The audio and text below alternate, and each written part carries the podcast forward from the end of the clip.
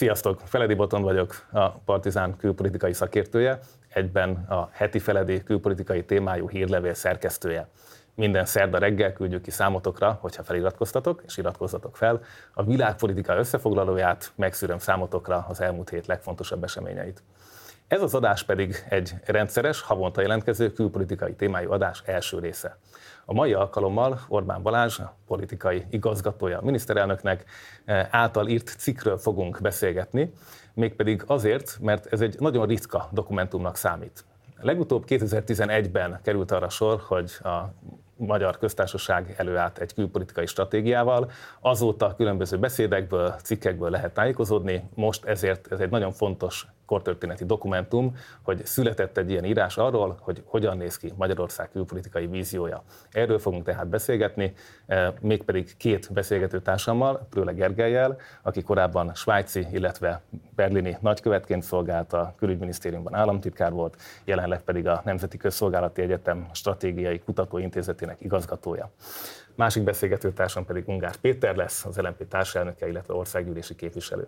Köszönöm szépen, hogy elfogadtátok a meghívásunkat. Köszönjük szépen.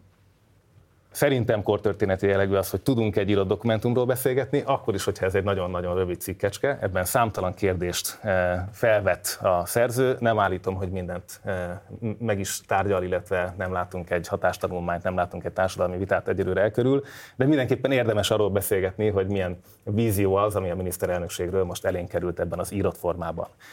A, az írás egyik alapállítása az arról szól, hogy blokkokban rendeződik újra a világpolitika, hogy a hidegháború gyakorlata visszatér abban, hogy geopolitikai tömbök lesznek azok, amik a jövőben meghatározzák az országok mozgásterét. Itt gondolhatunk arra is, hogy ez egy kelet-ázsiai tömb, gondolhatunk arra is, hogy a saját Európai Uniós térségünkön belül is vannak kisebb tömbök, mondjuk a Visegrádi együttműködés. Eh, hogy látjátok, ezzel az állítással egyet tudunk-e érteni, hogy léteznek ilyen blokkok, és hogy ezek a blokkok lesznek azok, amik tényleg meghatározzák a következő tíz évét a magyar külpolitika mozgásterének. Tehát egyezünk meg itt valamiben, és utána tudunk tovább menni, hogy milyen egyéb lépések következnek a magyar külpolitika számára. Gergely.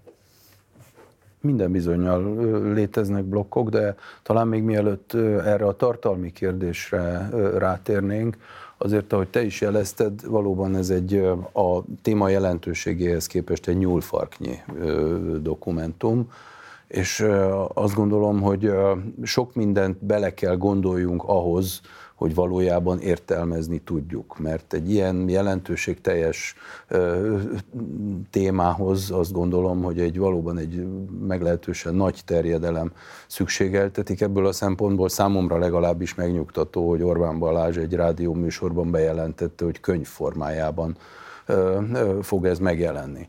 Na most, ami a, ami a tüneteket vagy a jelenséget illeti, hogy vannak-e blokkok, különböző feltörekvő hatalmak vannak, és való igaz, hogy az elmúlt évek világpolitikai fejleményei, azok ezt a blokkosodást, vagy csoportok létrejöttét, ezt mindenképpen elősegítették. Itt most mindenki először talán a, a, az orosz-ukrajnai orosz agresszió következtében kialakult biztonságpolitikai blokkra gondol, de hát azért át kell gondolni azt is, hogy itt az elmúlt években volt már azért különböző beszédek elhangzottak, tusványosi beszéd, mennek különböző változatai a illiberális demokráciától, a keresztény demokrácián át, és év, évértékelők. Tehát azért le tudjuk vonni, vagy lát, láttunk egyfajta folyamatot, hogy honnan jutottunk el idáig, de a blokkokra visszatérve,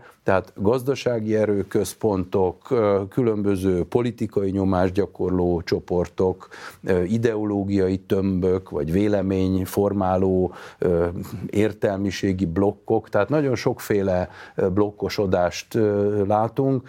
Én ennek az, alap, ennek az írásnak az alapvető célját abban látom, hogy egyfajta magyar mozgástér meghatározása történjék, és mi a jó, hogy, hogyha Magyarország érdekei világosan megfogalmazódnak, ezeket valóban érvényesíteni is tudjuk, és azt a mozgásteret, ami ebben a sajátos helyzetben, amiről nyilván még beszélni fogunk, mert ugye ez nem új, hogy Magyarország ott van, ahol van, volt ez már kompország, volt ez már periféria, volt ez már már a legvidámabb barak is, de a térképen ugyan ott van, és hogy erre valamilyen módon választ kell találni az aktuális helyzetben, ez alapvetően egy helyes megközelítés. Így van, ezt köszönöm, hogy leszögezted, tehát tényleg ez egy öt oldalas dokumentum, tehát egy nagyon picike, mondjuk a szlovák köztársaság külpolitikai stratégiájának előkészítése az egy 56 oldalas, nagyon komoly módszertanilag megindokolt tanulmány.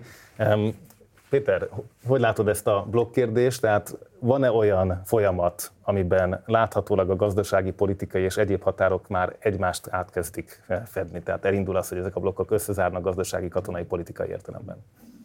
Szerintem az lassan egy elég egyértelmű állítás lesz, hogy az, hogy az unipoláris világ megváltozik, és multipoláris világhatalmi berendezkedés lesz, az tulajdonképpen ennek a tíz évnek már az egyik alapja. Én nem tartom ezt egy nagyon kreatív állításnak. A mi szempontunkból ráadásul abból a szempontból sem tartom egy nagyon fontos vagy újszerű állításnak, mert ebben a multipoláris világban Oroszország nem lesz polaritás képző erő. Tehát az számomra egy drámaian kö, nagy következetlenség ennek az amúgy tényleg nyúlfarknyi dokumentumnak, hogy van benne egy táblázat, amely különböző országok meg régiók a világgazdaságban betöltött százalékos arányát mutatja. Hát ebben egyértelműen látszik, hogy 2050-ig Oroszországnak a világgazdaságban százalékos arányban betöltött szerepe csökkenni fog.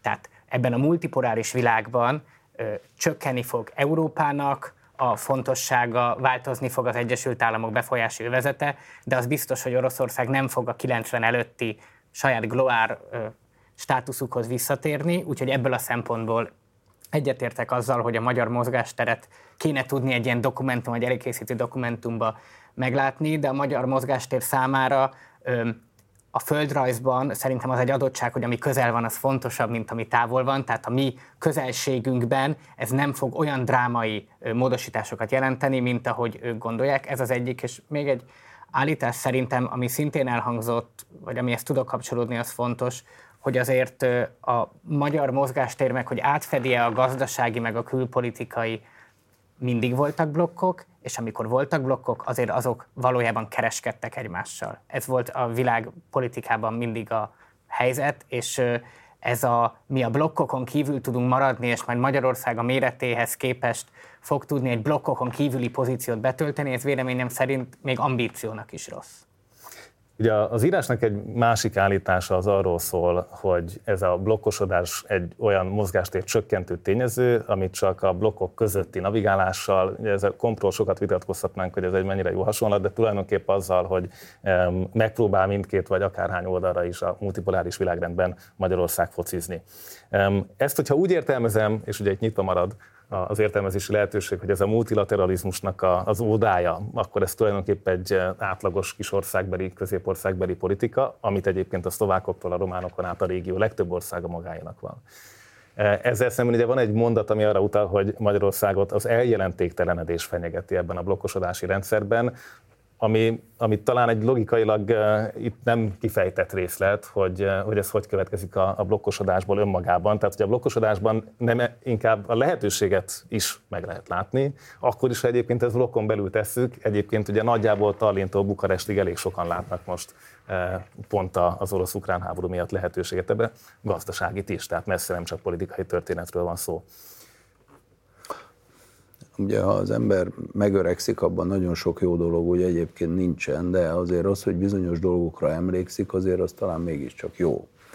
Ugye a, a rendszerváltást megelőző években, és hát itt azért már a 80-as évek második felét bátran ehhez számítjuk, ahol azért még a béketábor rétezett, Varsói szerződés papíron virágzott, de azért látszott, hogy a, hogy a blokkosodás azért az már nem a régi. Még a, a Comecol lista, ami megtiltotta, hogy Commodore számítógépeket lehessen hozni Magyarországra, ugye a magyar kreativitásnak ez egy óriási forrása volt, jegyzem meg, hogy valami ellenében kellett valamit csinálni, és akkor ugyanígy a blokkosodás ellen, és itt igaz az, hogy a magyar geostratégiai helyzet igazából nem sokat változott, azért emlékezzünk vissza, hogy a, a posztkommunista elit a szerencséjét ott kovácsolta meg, amikor időben próbálta blokkokon kívül gondolkodni, amikor, ha jól emlékszem, 1988 őszén Horn Gyula már a NATO tagsággal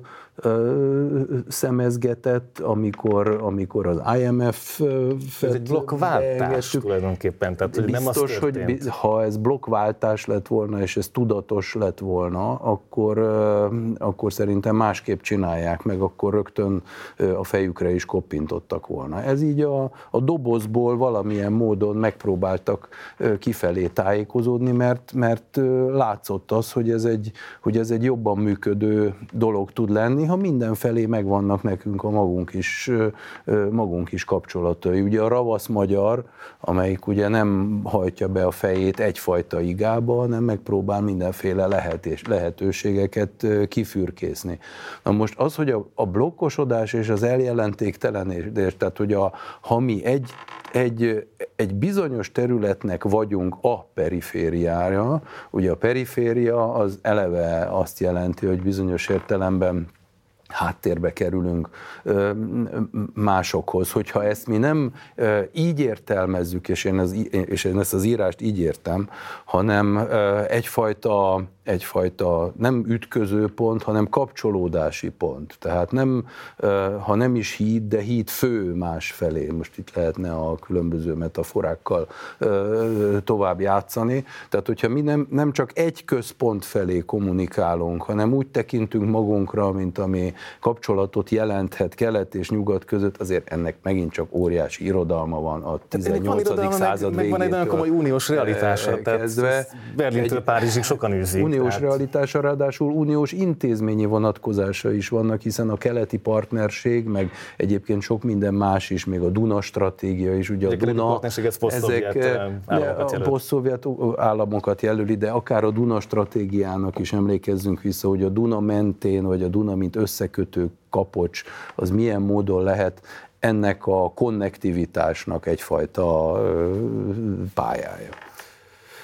Igen, ez azt hiszem, hogy egy, egy izgalmas eh, időperspektívába helyezi azt, hogy a blokkok hogy néznek, vagy hogy alakulnak ki. Ugye a magyar külpolitikának volt egy 14 szerencsés éve, amikor a rendszerváltástól az uniós integrációig nemzeti konszenzus volt az uniós és eh, atlanti integrációban. Ugye azóta jókat vitatkozunk, hogy egyébként vajon mi helyettesítette ezeket. És azért az egyértelmű, hogy ebbe a tömbbe vagyunk, és ugye ez ebbe az írásban sincsen különösebben leszögezve. Igen, és egy dolgot, egy dolgot szögezzünk le, mert, a, mert szerintem ez bármekkora tisztelettel is vagyok azon idős politikai személyiségek iránt, akik éles hangon kritizálták ezt az írást. Tehát itt annak nyomán, nyomát, hogy Orbán Viktor ki akarja vezetni az országot a NATO-ból, meg az Európai Unióból, na ezt nem találjuk meg ebben az írásban. Tehát De ha jól azért, számoltam, akkor a NATO szót magában e, se találjuk meg, tehát ezért, nincsen, igen, nincs, de, nincs említés. De azért ezt, ezt szögezzük le, hogy hogyha nekem most itt ebben nem lenne igazam, akkor, akkor remélem, hogy kormányzati oldalról majd, illetve nem remélem, hanem nagyon remélem, hogy nem cáfol meg senki. Tehát én ezt úgy olvasom, hogy itt egy NATO és Európai Uniós tagállamnak a, a gondolkodása zajlik arról, hogy hogy lehet ebben a helyzetben az adott szövetségi viszonyok megtartása mellett értelmes és a nemzeti érdeknek megfelelő politikát végezni. Szerintem ettől válik ez az egész beszélgetés izgalmasá, hogy ezeknek a tömböknek is változik a, a flexibilitása, vagy ha úgy tetszik a tűrés határa, és nyilván ebben van egy kommunikációs rész is, és van egy óriási reálpolitikai rész is, tehát Kínával mindenki üzletel, ugye erről szól részben az amerikai-európai feszültség, és ez egy másik kérdés aztán, hogy ugye ez milyen egyéb brüsszeli magyar vitákra visz, de az egy külön műsor témája lesz. Péter, ebben a kérdésben, hogy a eljelenték telenedés veszélyeztete minket a blokkosodás miatt, vagy pedig, mint kisországok, alapvetően multilaterális kapcsolatokkal tudunk előre menni, ami azt jelenti, hogy a saját blokkunkban van egy erős kapcsolódás, és emellett egyébként nem illegitim keresni kifele is kapcsolatot, legyen ez Brazília, Kína, más egyéb. Ez egy vállalható konszenzusos iránynak tűnik szerinted most 2023-ban? Én itt is az a problémám, hogy nem értem, miért kell úgy tenni, mintha feltaláltuk volna a meleg vizet. Én nem vagyok, kevesebb ideje uh, élek a Földön, mint Gergely, de azért szerintem van a dolgok, amire még én is emlékszem. Tehát a keleti nyitás, a Kínával való gazdasági kapcsolatokat, hogy ki kell szélesíteni, az Megyesi Péternek volt még az egyik külpolitikai fő doktrinája. Amúgy a régió összes országa kereskedik az úgynevezett blokkon kívüli országokkal, az Európai Uniónak is vannak ilyen jellegű kísérletei, külön Dél-Amerikába, akár Afrikába, és hát például van Japánnal, vagy az indokínai térséggel, vagy mással mondjuk szerintem tévesen szabadkereskedelmi zónák létrehozására is irányuló Európai Uniós politika. Tehát ez önmagában, hogy kereskedjünk azon kívül, akikkel nem vagyunk katonai szövetségbe, ez azért nem egy nagy etvasz. Az egy érdekes kérdés, hogy hogy változnak akkor majd meg ezek a blokkok. Én nem látom annak realitását, hogy Európa, az eurázsiai kontinensen, annak a nyugati részén, ami minket érint, ki fog alakulni egy a jelenlegi Európai Uniós NATO-val versenyképes gazdasági méretet képviselő másik blokk. Van Kína, ami egy hatalmas gazdasági hatalmat jelent, és egyre növekvő hatalmat fog jelenteni a globuson, de ez mindig is egy nagy hatalmat jelentett, tehát bizonyos szempontból vissza fog állni a kolonializmus előtti normához a földbolygónak ebből a szempontból a működése, hiszen rengeteg ember él ott vagy Indiába, de ez az Eurá, tehát Eurázsiának a nyugati részén nem jelenti azt, hogy lesz egy másik lehetőség. Ez az egyik. A másik, hogy én azt értem, hogy ez a én nagyon nem szeretem ezeket a néplélek érveléseket, hogy a magyar gógyi, meg, a, meg, meg ezek, tehát hogy én nem tudom, hogy ennek milyen alapja van. Kétségtelenül az Európai Uniónak a félperifériáján vagyunk, vannak hasonló gazdasági és történelmi struktúrákkal rendelkező országok. Ezeket kéne egy közös érdekérvényesítő csoportba szervezni, és a V4-nek alapvetően, ha jól tudom, ez volt az egyik oka, vagy amiért ez létrejött. És most mégis az látszik, hogy pontosan az a V4, ami létrejött, azért, mert egyszerűen egy olyan egyszerű geostratégiai kérdést, mint az orosz fenyegetettség, radikálisan másképp ítélnek meg országok, amelynek ugyanaz a történelmi háttere ezzel kapcsolatban, és ebből a konfliktusból adódóan teljesen használhatatlanná vált, és szerintem ez nagyrészt a magyar kormánynak a hibája, arra, hogy ezt a blokkot megképezze, ha már a blokkosodásról beszélünk, az Európai Unión belül, ami például kiáll azért, hogy olyan nem történhet, hogy Portugália, Spanyolország meg Olaszország több pénzt kap a mai napig az Európai Uniótól, mint amennyit kap mondjuk Litvánia, Lengyelország vagy Magyarország. Vagy hogy a nyugati cégek rossz minőségű élelmiszert visznek a kelet-európai EU-s tagállamokba. Ezek lennének azok a kérdések, aminek föl kéne gyújtani magunkat az Európai Uniós tárgyalóasztalon, nem pedig az, hogy már elnézést kérek, Kirill Pátriarka ki van-e tiltva, vagy nem. Uh-huh. Ugye két kérdést is érint, ez az egyik a belső lobby lehetősége, tehát hogy akár a közép-kelet-európai régió hogyan érdek érvényesít a NATO vagy az EU-n belül. Szerintem ez egy fontos kérdés, és akár nyitva hagyhatjuk. A másik kérdés, hogy ugye Magyarországon valóban a regionális szövetségekről való beszélgetések 90%-át Visegrád viszi el, de ne felejtsük el, hogy létezik számtalan alternatíva, amiben mi nem annyira vagyunk benne, vagy nagyobb szövetségek, mint a bukaresti kilencek, vagy pedig ugye van a baltiaknak a szövetsége az északi ötökkel, ugye ez a nyolc országnak a szövetsége, Weimari háromszög. A Változó geometria, igen, ez tehát, a hogy szakkifejezése. Igen. Rengeteg jó szövetségi lehetőség igen, van, igen. és mi itt nagyjából egyben e, voltunk látványosan jelen, és valóban az ukrán-orosz e, háború az a visegrádi működést e, a lengyel nyilatkozatok alapján is eléggé megtépázta. Van realitása annak, hogy Magyarország ilyen blokkokban kezdeményező szerepet vigyen a következő időben?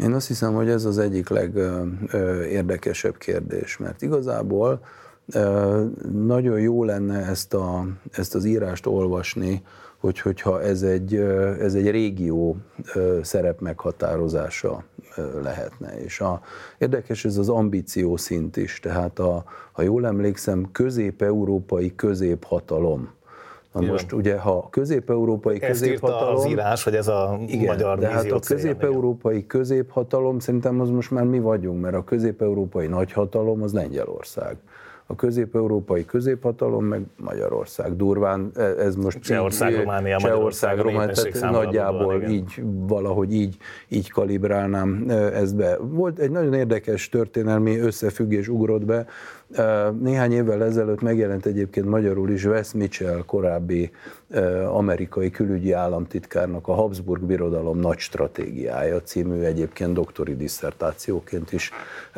működő kiváló írás, írása, ahol pont ezt írja le, hogy évszázadokon keresztül a Habsburg birodalom, ugye az orosz fenyegetés, illetve a különböző nyugat-európai hatalmak ütköző zónájában miképp próbált meg egy ilyen sajátos biztonságpolitikai, házassági, minden egyéb konnektivitási játékkal, ha úgy tetszik, ha maradunk ennél a kifejezésnél, egy olyan érdekérvényesítést végrehajtani, ami azért tetszik. Ha nem tetszik, mégiscsak évszázadokon át sikeresnek bizonyult.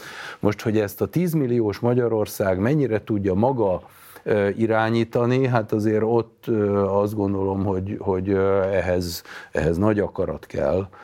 Meg erőforrások. Meg, meg, meg erőforrások is kellenek. Én nem mondom, hogy ez, hogy ez kizárt, és egyébként az írásnak van néhány olyan eleme, amit, ami engem kimondottan hogy is mondjam, csak ilyen jó hangulatba hozott. Tehát például a, a, a különböző példaképeknek, vagy lehetséges utaknak a kijelölése. Hát azért mégiscsak Finnország, Dél-Korea és Írország neve hangzik el. Hát adja Isten, hogy olyan viszonyok legyenek Magyarországon, mint bármelyik a, a, a nevezett államok közül. És én úgy értem a, úgy értem az írás, de javítsatok ki, hogy ez valami apoló, ha ez esetleg valami apológia lenne, hogy hogy tudunk egy olyan gazdasági, külpolitikai klímát teremteni, vagy kapcsolatrendszert létrehozni, ami Magyarországot ebből a, az alul vagy közepesen fejlett kategóriából valamilyen módon ki tudná emelni. Tehát itt nem valami önmagáért való magyar ravasság, virgonckodás, kapcsolódás, kapcsolatépítés, kicsit ide, kicsit oda mentalitásról van szó, hanem ennek nagyon is az lenne a célja, hogy ennek legyen valami gazdasági haszna, ami az országnak lendületet tud adni a, a következő évtizedekre. Ebben egyetértünk, tehát az írás az teljesen összekapcsolja a külgazdaságot és a külpolitikát, ami reális a 21. században, tehát szerintem ezen nem fogunk vitatkozni. A kérdés az az, hogy egy ilyen gazdasági céltételezés esetén, amikor a multikról, FDI-ról és egyebekről beszélgetünk, akkor egyébként hogy gondoljuk ennek a társadalmi közjónak a megvalósulását össztársadalmi szinten. Ez egy, ez egy szép nagy kérdéskör, lehet, hogy érdemes érintenünk. Valószínűleg azt is érdemes megnéznünk, hogy a felzárkózás hogy, hogy sikerült, erről egy nagyon szép grafikont készítettünk, ami az látszik, hogy ugye a különböző GDP adatok hogyan változtak az elmúlt időszakban. Tehát ha, ha erre vetünk egy pillantást, akkor ugye az látszik, hogy eh, jelenleg hol tartanak az országok most az uniós átlaghoz képest, és a satírozott rész ugye megmutatja, hogy mennyit változott. Eh, ezzel ugye az a probléma, hogy, és ez nem egy magyar specifikus közép-európai probléma, hanem általános, hogy mindig üldözzük Ausztriát, hogy majd beérjük, csak hát Ausztria közben ugyanúgy növekszik. Tehát van ez a, van ez a helyzet, amiben ez az utolérés száz éve tulajdonképpen azt is mondhatjuk, hogy a társadalmi frusztrációt szül ebben az egész régióban. Lengyeleknek ugye ez relatív jól sikerült, hiszen ők papíron felzárkóztak, a többiek pedig ugye igyekeznek ebből a középfejlettségi státusból feljebb jutni. Péter, hogyha ezt a részét nézzük a külpolitikai stratégiának, most függetlenül akár az írástól, de mint felvetett ötletet, hogy kapcsoljuk össze a külgazdasági célokkal, és Magyarország, mint nyitott gazdaság, mint exportorientált eh, gazdaság. Mi az a egy vagy két szempont, amit szerinted mindenképpen itt figyelembe kell ahhoz venni, hogy ez mitől működik? Szerintem az egy nagyon fontos dolog, amiről keveset beszélünk, hogy 2009-10-ben az első kétharmadnak a legitimitása így a külgazdasági területen az volt, hogy a külföldi tőkétnek a mértékét le fogjuk csökkenteni, belföldi tőkeképzés lesz, és sokkal inkább rá fogunk menni arra, hogy egy reziliens gazdaságot hozzunk létre. Ennek az ellenkezője történt a 2004 és 10 közötti időszakhoz képest. A 2010 és 20 közötti időszakban, ha per év leosztjuk, négyszer annyi támogatást kapnak a külföldi multik. A külföldi multiknak az adó éke az nevetségesen alacsony, tulajdonképpen Írországon kívül, ami szerepel a szövegbe, a legalacsonyabb, Ráadásul az a hát mit csinál a kül- külügyi és külgazdasági miniszter, jár össze-vissza hol az Egyesült Államokban, hol máshol, és elmondja, hogy mennyi működőtőkét hoztunk be. Ez minden ö, gazdasági, külgazdasági politikának a lényege, hogy külföldi mű- működőtőkét hozzanak be. És ha megnézzük a külföldi működő tőke struktúráját, hogy honnan jött be ez a külföldi működőtőke, ez nem lett annyira diverzebb, mint volt korábban. A legnagyobb arányban növekvő az Dél-Korea erőteljesen nőtt, Japán, Oroszország csökkent, az Egyesült Államok picit nőtt, Hollandia nőtt, meg Németország. Tehát ez a nagy mondás arról, hogy mi itt a Globus minden részére kiterjesztjük a csápjainkat, és majd befektetnek Magyarországra, nem így van.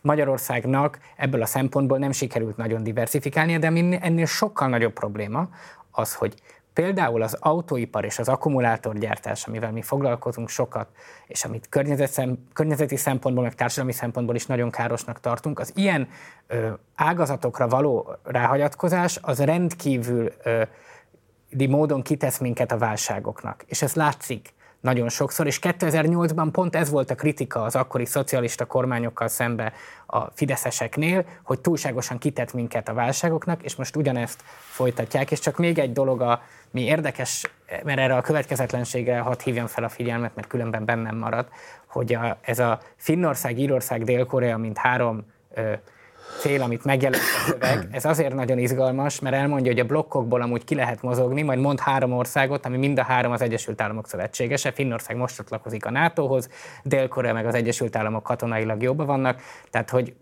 mind a három. Írország pedig az amerikai export közösségének köszönhetően a legnagyobb amerikai Pontosan, meg lehet a dia- diaszporáról beszélni, tehát a három ország mindegyik, amit célként megjelöl, a nyugati, ebből a szempontból nézve nyugati akkolban van. A Egyesült Államok szövetségese, így van, igen. Ha, ha ezen a gondolaton tovább megyünk, hogy a gazdaságpolitikát hogyan tudjuk ehhez társítani, ugye a, a, a mindenkori cél azért az, hogy legyen valamilyen közjó ebből. És ha megnézzük azt, hogy mondjuk minimálbérben hogy áll Magyarország a, a régióban, akkor azért ebből is az látszik, hogy, hogy, hogy még akad tennivaló.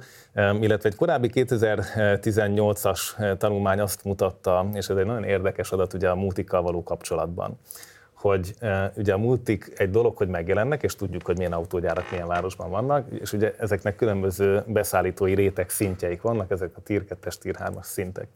És ezekben ugye a magyar beszállítói közösség a saját magyar kutatásaink szerint úgy néz ki, hogy gyengül, tehát nem tud felhordani annyi mindent a multiknak, mint amit mondjuk akár régióban más országok tudnak.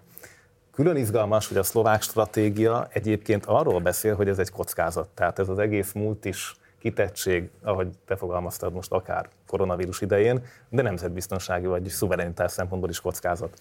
Na most innentől kezdve ez egy nagyon nehéz mérleg, és nagyon nehéz tánca égen, hogy hogyan lehet a multikkal együtt dolgozni, de közben a magyar KKV szektort is felfejleszteni, és még munkahelyeket is teremteni, ráadásul megtartani mindenkit, hogy ne menjenek el más országba dolgozni, vagy ne a multinak a székhelyén Frankfurtba és egyéb bajorországi helyszíneken keresenek munkát.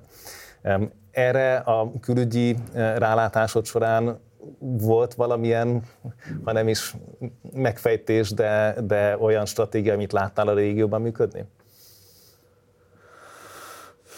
Hát nehezen tudom ezt most így felidézni, bevallom őszintén. Tehát az, hogy a, az, hogy a helyi cégek megerősödjenek, ugye erre nagyon jó példa volt Lengyelország.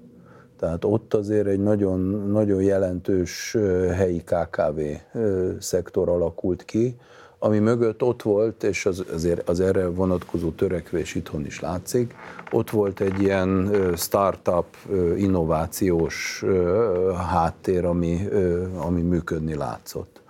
Most én ezt, amit mondtál, ezzel így nem szembesültem korábban, hogy a beszállítói körben Magyarország inkább visszaesik, és igazából nem tudom, hogy itt a, a tulajdonosi struktúrák és a valódi termelőerő azok milyen viszonyban vannak egymással. Én azért azt gyanítom, hogy hogyha most gyakorlatilag kéz a kézben jön a három nagy német autógyár Magyarországra, akkor azért ott valamiféle előnynek lennie kell ahhoz, hogy ezek mégiscsak itt fektetnek be. Az adókedvezmény is lehet. Ugye? Hát az adókedvezmény az egy darabig működik, aztán, aztán nem működik. Azt, én nem olyan régen jártam a, az egyiknél, Ugye ők mondják azt, hogy látják az erőfeszítést, a képzett munkaerő becsatornázására óriási szükséglet van ezzel kapcsolatban, és azt is látjuk, hogy azok a gyárak, amelyek most épülnek, ezek most nagyon nehezen tudják összegerebjézni azt a munkaerőt, aminek egyébként egy, egy hazai KKV szektorban is nyilván lenne helye, hogyha az a multikhoz képest versenyképes jövedelmet tudna nekik adni. Tehát én azt látom ebből, hozzátéve azt, hogy nem nagyon értek ehhez. Tehát nem ismerem a számokat még ebben a mértékben sem, és nem nagyon tudtam elolvasni, hogy mi van a kivetített Csak táblázaton. Tehát, hogy, hogy itt pontosan milyen, milyen viszonyok vannak, viszont az azért elég világosan látszik, hogy a, és ez van ebben a tanulmányban is végső soron, hogy valamiféle hiányérzet van. Tehát a, a stratégiából, vagy ebből a, ebből a cikkből az kiderül, hogy itt mindenki látja, hogy az ország most olyan helyzetben van, amin javítani kéne.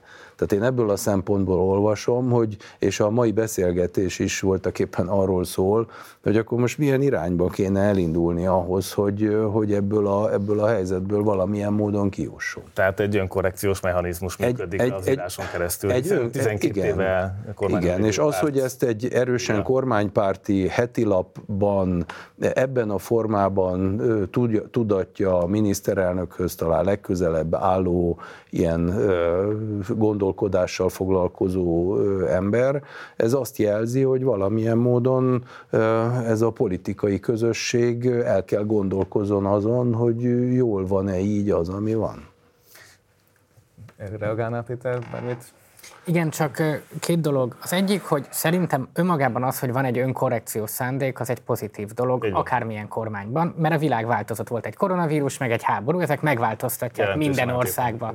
Az, hogy mi legyen a külpolitikának a sarokköve, de azért én azt egy problémának látom, hogy a régió, és pont ez a, e, ezt említetted te is, hogy mindenről szól van, csak a régióról nem. Tehát nincs ez összehasonlítva, hogy a régió többi országának például milyen külgazdasági stratégiái vannak. Akkor tudunk együtt valamit csinálni, hogyha van valami tudásunk arról, hogy ők mit csinálnak, meg valami belátásunk arról, hogy miért csinálják a szomszédaink azt, amit csinálják.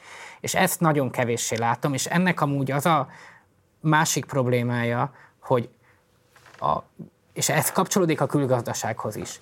Tehát az, hogy a miniszterelnöknek az a politikája, hogy megérzi, hogy mi az európai fősodor, majd elmondja a mínusz egyszeresét, és ezzel magának, mint egy ilyen hal, ami fölfújja magát, ha támadják, ezzel magának több teret, meg több figyelmet generál, ez tud valameddig működni, de most az látszik idén, hogy ez pénzügyi károkat is okoz, és gazdasági károkat is okoz, ugye az EU-s pénzekre gondolok, és ha ez így van, akkor azért ez azt mutatja, hogy valamilyen módon önkorrekcióban ennél a legalapvetőbb külpolitikai működésnél is szükség lenne. Szerintem ez egy izgalmas egyetértés, hogyha az önkorrekciót már egyébként eh, el tudjuk fogadni az asztal körül.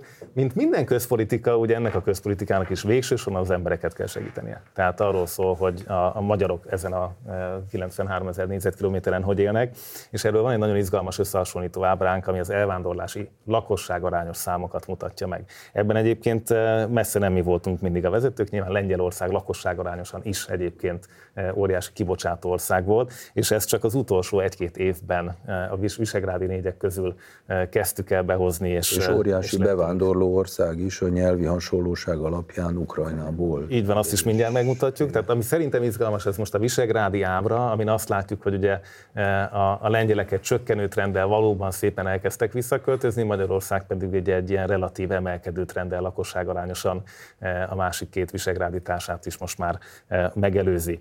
Ami csak, hogy mutassunk egy ábrát a baltiakkal való összehasonlításról, összehasonlításban, hiszen a Baltikumot egyébként az elvándorlás ennél sokkal tragikusabban sújtotta. Gondolom ezután következne a Balkán egyébként, hogyha még tudnánk eh, rémeket mutogatni.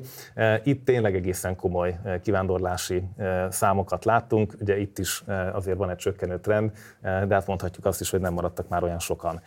És akkor ugye ehhez képest az, ez, aki elmegy az országból, és ha megnézzük csak azt, hogy ideglenes védelemben hányan részesültek az elmúlt időszakban a, a visegrádi országokban, akkor az egy egészen különböző történetet mutat. Itt ugye az látszik, hogy Magyarországon nem kérnek messze annyian e, ilyen típusú kérelmet.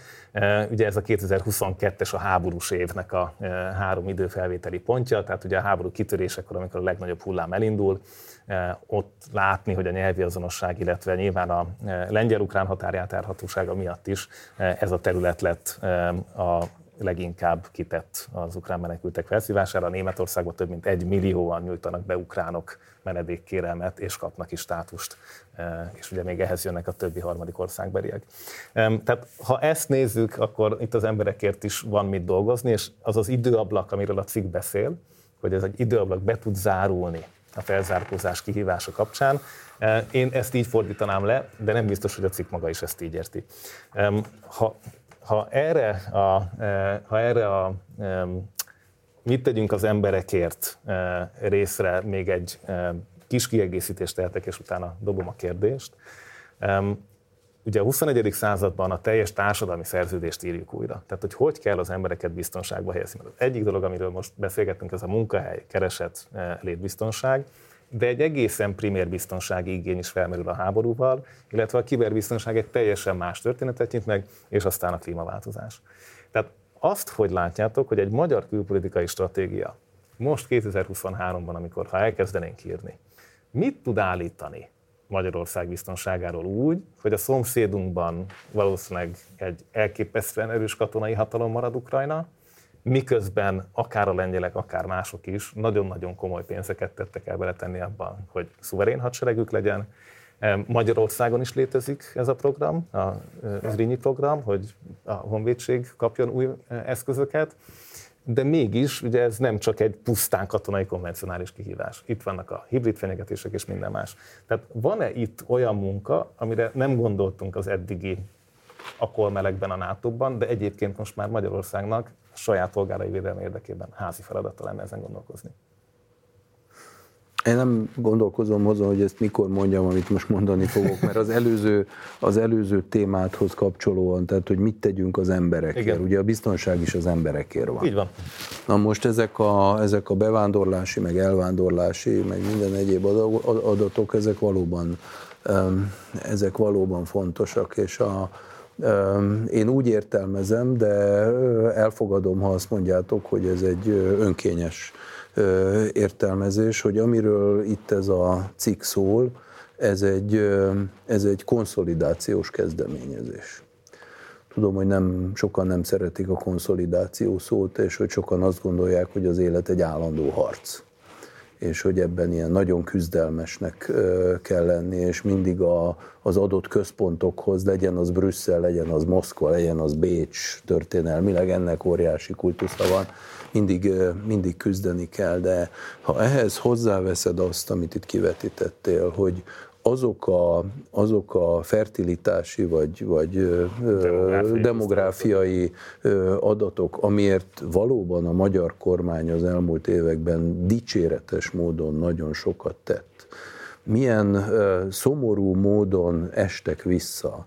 Tehát, hogy a gyerek születés szám az mennyire ment vissza az összes támogató intézkedés ellenére, akkor én azt állítom, hogy az emberek biztonságérzete, egyáltalán a, a jó érzése, a konszolidációs tudata, a hosszú távú tervezésnek a, a szándéka és a biztonsága, és már is rákanyarodtunk a biztonságra, nincs azon a szinten, ami ahhoz kéne, hogy egyfajta ilyen családközpontú, megállapodott, egy jó hangulatú, kedves, sikeres ország benyomását kelteni tudó állapotba kerüljenek.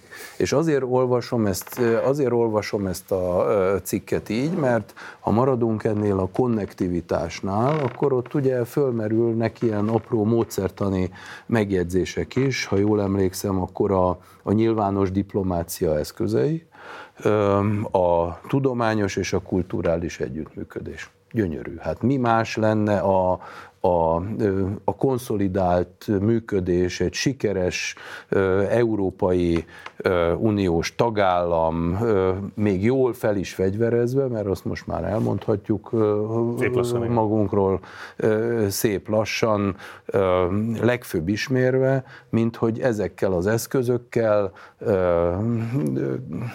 bizalmat építve maga körül, így megszólítva az Euró, Nyugat-Euró partnere, Nyugat nyugat-európai partnereket, és ha tetszik a kelet-európai partnereket egyaránt egy sikeres országot épít.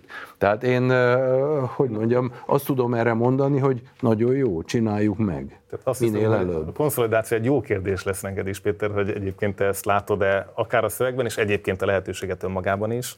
Um, amit, amit a, a, az elmondottakból én kihallok, az, az, és szerintem ez a kis országok, közepes országok legfontosabb üzenete, és kétszer aláhúznám, hogy a globalizáció elől nem lehet elmenekülni, sajnos.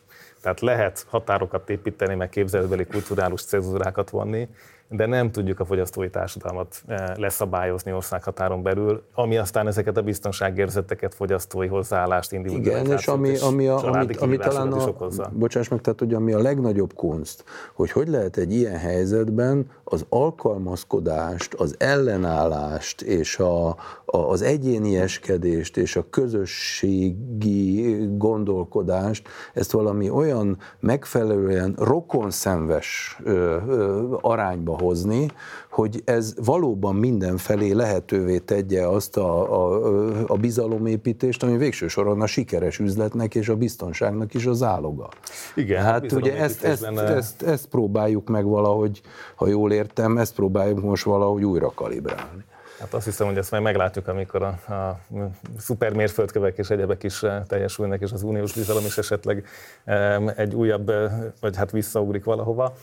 Péter, nem szeretnélek kihagyni ebből a körből, tehát eh, ugye arról beszéltünk, hogy a globalizációval szemben vajon mit lehet magyar emberek biztonságáért tenni, tehát mi az, ahol van mozgástere a magyar kül- és gazdaságpolitikának? Én két dolgot szeretnék összehozni. Az egyik, hogy a klímaváltozás meg a biztonság. Ez egy biztonsági kérdés is. Magyarország a trianoni tragédia miatt egy olyan ország, ahol a víz befelé folyik, és nem tőlünk erednek a folyóink. Ez azt jelenti, hogy például vízgazdálkodás tekintetében rendkívül kitettek vagyunk, de most szerintem azt nem kell mélyen megérvelni, hogy a nincs ivóvíz az egy nagyon súlyos nemzetbiztonsági probléma. Ez az egyik élelmiszerbiztonság területén van mit tennünk. Látjuk az asszályos éveket, és egyszerűen azt meg látjuk, hogy ez persze nem egy új dolog a világ történelemben, de nagyon is látszik, hogy az energia is egy biztonsági kérdés, és főleg a foszilis energia egy nagyon könnyen biztonsági kérdésé van téve, főleg Oroszország által. Tehát a klímaváltozás ebből a szempontból része ennek a biztonsági fenyegetésnek. Én nem tudom, hogy konszolidálódna-e ez a rendszer. Én úgy vagyok a konszolidációval, mint ahogy vagyok azzal, hogy megújul a Magyar Szocialista Párt, hogy az én fiatal felnőtt korom óta hallom, hogy vagy megújul a Magyar Szocialista Párt, vagy konszolidálódik az Orbán kormány. Tehát ezt a kettőt szoktuk hallani, és ez olyan, mint a Sernek, akinek mindig van még egy utolsó koncertje. Tehát, hogy ezt még mindig újra meg fogjuk hallani, de nem lesz így. Ez a rendszer nem konszolidálódik egyértelműen, és ennek a szövegnek is, hogyha kicsit amúgy már kezdünk ilyen kávézacióslásba kerülni ezzel az elég híg állapotú szöveggel, tehát már olyan dolgokat is beleláttunk, amik valójában a mi agyunkban van. Lehet, hogy ezért íródott ebben Így van, így van, ez egy ilyen rosárterszerű gyakorlat, de, de azért az egy fontos dolog a globalizációban, hogy persze nem tudjunk leválni a világról, de valamilyen módon arra, hogy saját magunk legalább előállítsunk, amit tudunk arról, ami magunknak van szükségünk, erre szerintem lehet törekedni. Ez a törekvés egy jó dolog. Ez nem jelenti azt, mondom, hogy leválunk mindenről, meg nem beszélünk mással, és újra végig visszahoznám a regionális részét. Tehát nincsen élő kulturális kapcsolatunk a saját régiónkkal. Nem játszik a Duna TV cseh meg lengyel filmeket, a, nem akarom megsérteni a generációdat, de a Tűz van babám talán az, az, az utolsó olyan csehszlovák film, ami a magyar kultúrába nagy részt részt tudott venni. Nincsenek közös ö, programjaink, és az egészben nincsen egy regionális kitekintés. És ez az ország mindig akkor volt sikeres, ilyen volt például az osztrák-magyar monarchia is, amikor a régió valamilyen módon politikailag meg gazdaságilag össze volt húzalozva. És ez hiányzik, és véleményem szerint azért is hiányzik, mert Persze természetes szerűen van a régió országai között egy verseny, de ha a régió országai között nincsen egy alapvető egyetértés abba, hogy hol vagyunk, kik a barátaink, kik az ellenségeink, és merre megyünk, akkor nem tud lenni egy ilyen összeszerveződés. Ebben ugye most eléggé feladja Valsó a leckét. Tehát a, a lengyel vezetés még akkor is, ha össze a választások elé néz, valószínűleg a Tuskféle párt sem fog Olaszországról radikálisan mást gondolni és azt látjuk, hogy ugye a baltiak is ebben egzisztenciális félelmet látnak, a, románok félelmet is, meg egy kiváló lehetőséget, hiszen egy elképesztő méreteket töltő amerikai katonai bázis került oda. Tehát ebben van mozgástere a konszolidációnak és a korrekciónak, hogy 2023-ban lássunk ilyen változásokat? Én nagyon nem látok más utat. Tehát ha a, ugye ez nem véletlen, hogy ugye ez a geometri variábel, a változó geometria, amit az, az imént, az imént, az imént felidéztél, ugye ennek nem véletlenül állócsillaga a visegrádi együttműködés, hogy volt az állócsillaga az elmúlt 30 évben. Tehát az, hogy ez a dolog tovább működjék, ennek, ennek nem pusztán ilyen ideológiai összefüggései vannak, meg, meg kulturális, meg együtt isszuk egymás borát. Tehát itt arról van szó, és itt kapcsolódnék megint csak a West Mitchell féle Habsburg nagy stratégiához.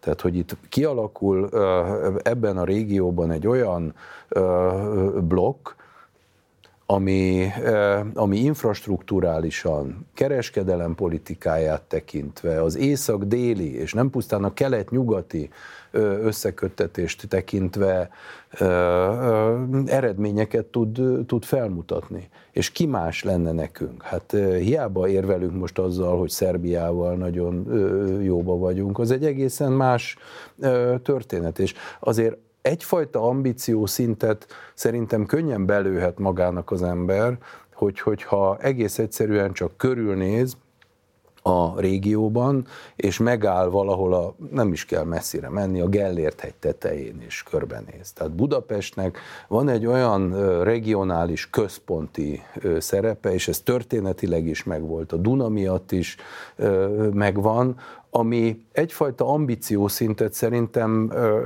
igenis indokol kulturálisan is, kereskedelmi szempontból is, gazdasági fejlettségi szempont, innováció szempontból is. Tehát, hogyha ha erre tudnánk valamilyen módon egy stratégiát építeni, és ez biztos, hogy a, a visegrádiak számára is vonzó, hisz azért ne felejtsük el, hogy a, egy német újságíró mondta egyszer, hogy Budapest az utolsó metropolis Konstantinápoly előtt.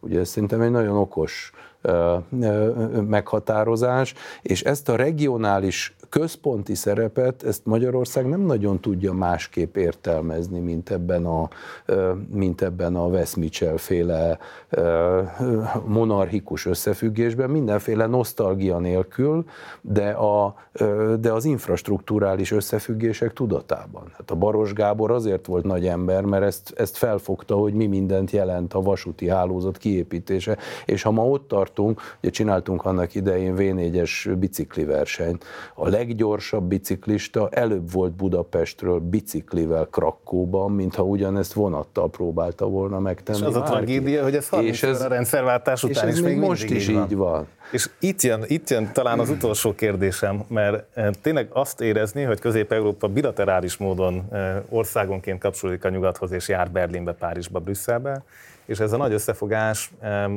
itt a, a kontinentális részen nem érződik. Tehát a Visegrád soha nem lett intézményesítve. Tehát nincs egy irodaháza se Varsóban, se Budapesten.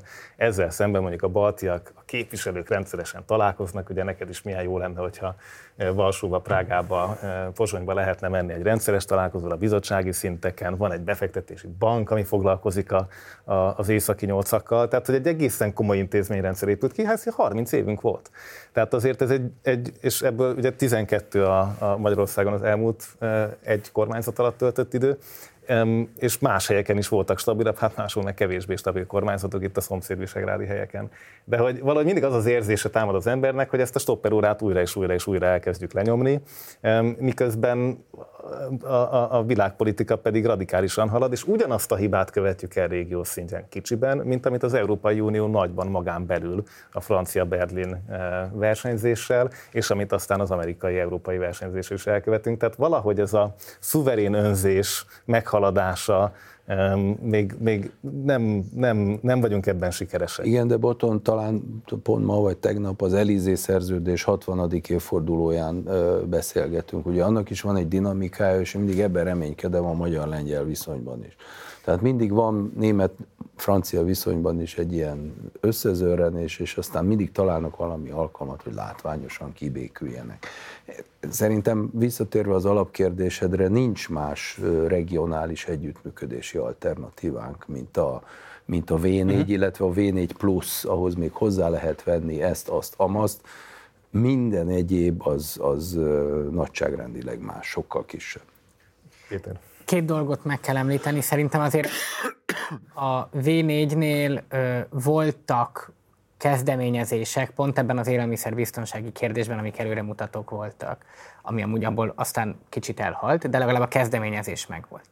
De itt az is egy probléma, hogy mindenki azt gondolja, és szerintem erre utaltál te is, hogy nekünk utol kell érni Ausztriát. Van egy ilyen öngyűlölet, a, például az a szó, hogy közép-európai. Én ezt se annyira szeretem. Tehát mi valójában... Pedig a kelet-európánál még mi, megtisztelebb De szerintem mi kelet-európaiak vagyunk, és a végegy a világon sem baj nincs azzal, ha valaki kelet-európai, annyi családos dolgot adott kelet-európai a világ, kelet-európa a világnak, nincs ezzel semmi baj. Amúgy a szigorúan ellenőrzött vonatok című másik cseh film közben eszembe jutott.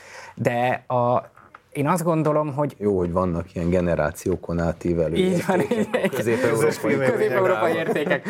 De a, azt azért szerintem fontos, hogy, hogy nekünk nem az a célunk, hogy a nyugathoz felzárkózunk, nekem, nekünk az a célunk, hogy ebben az Európai Szövetségben, amit Európai Uniónak hívnak, a mi régiónk megkapja a jussát, és ahhoz, hogy megkapja a jussát, nem az kell, hogy kimegyünk Brüsszelbe és válogatott dolgokat vágunk a brüsszeliták fejéhez, hanem hogy megszervezzünk egy saját lobbit. Ez egy lobby. Minden, amit elmondtál, az egy lobby képesség, hogy van beruházási bank, hogy a képviselők találkoznak, hogy addig kilincselünk a bizottságnál, ameddig ki nem dobnak az ajtón, visszamászunk az ablakon. Ez a lobby nincsen megszervezve, nincsen egy közös lobbink, és szerintem ez egy olyan dolog, aminek azért is meg kell, hogy történjen, mert hogyha nem csináljuk meg a V4-be, akkor különböző módon a többi régió meg fogja csinálni. Azért nagyon nagy előrehaladás van nem csak a baltiaknál, a, egy nagyon nagy lobby lett a déli lobby az Európai Unión belül, akik annyi pénzt szereztek most az elmúlt négy évben, amennyit nem szégyelnek. És ez teljesen rendben van, inkább az a probléma, hogy mi ezt nem csináljuk, úgyhogy ö, szerintem ez egy nagyon szép olyan lezárása műsorban, ahol így egyetértettünk, ha jól értem, a regionalizmus fontossága, és még annyit azért, még egy dolog ebben fontos, hogy, és mindig visszatérek erre, azért egy természeti egység is. Nem feltétlenül a v de legalább a Kárpát-medence biztosan. Tehát itt olyan dolgok történnek, amik közösen mindannyiat érintik, és ami, ami fontos, hogy a természeti dolgok azért nem letagadhatóak. Tehát a sajó szennyezése azt mutatta, hogy Így van. a szomszédainkkal kell valamit kezdeni.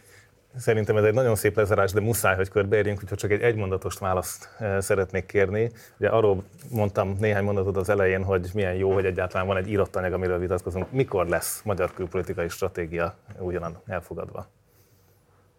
Hát amikor Orbán Balázs megírja a beígért könyvet. Hát az egy könyv, az nem biztos, hogy társadalmi vitával egy közpolitikai dokumentumá válik. Ez egy furcsa dolog, a, a, a társadalmi vita ilyen, ilyen ö, komplikált dolgokról. Ezek különböző fórumokon zajló beszélgetések, és az, az nagyon fontos lenne, felidézted a rendszerváltás környéki időszakot, amikor a magyar külpolitikának volt ez a, nem is tudom, három, három ö, oszlopa, vagy minek nevezzem. Az, hogy alapvető tehát, hogy a nemzeti érdek dolgában alapvető konszenzus legyen egy országban, ez őrült fontos. Tehát minden olyan kezdeményezés, ami ebbe az irányba mutat, az csak üdvözlendő. Mire szeretnél inkább válaszolni, hogy lesz-e nemzeti konszenzus, vagy lesz-e külpolitikai stratégia?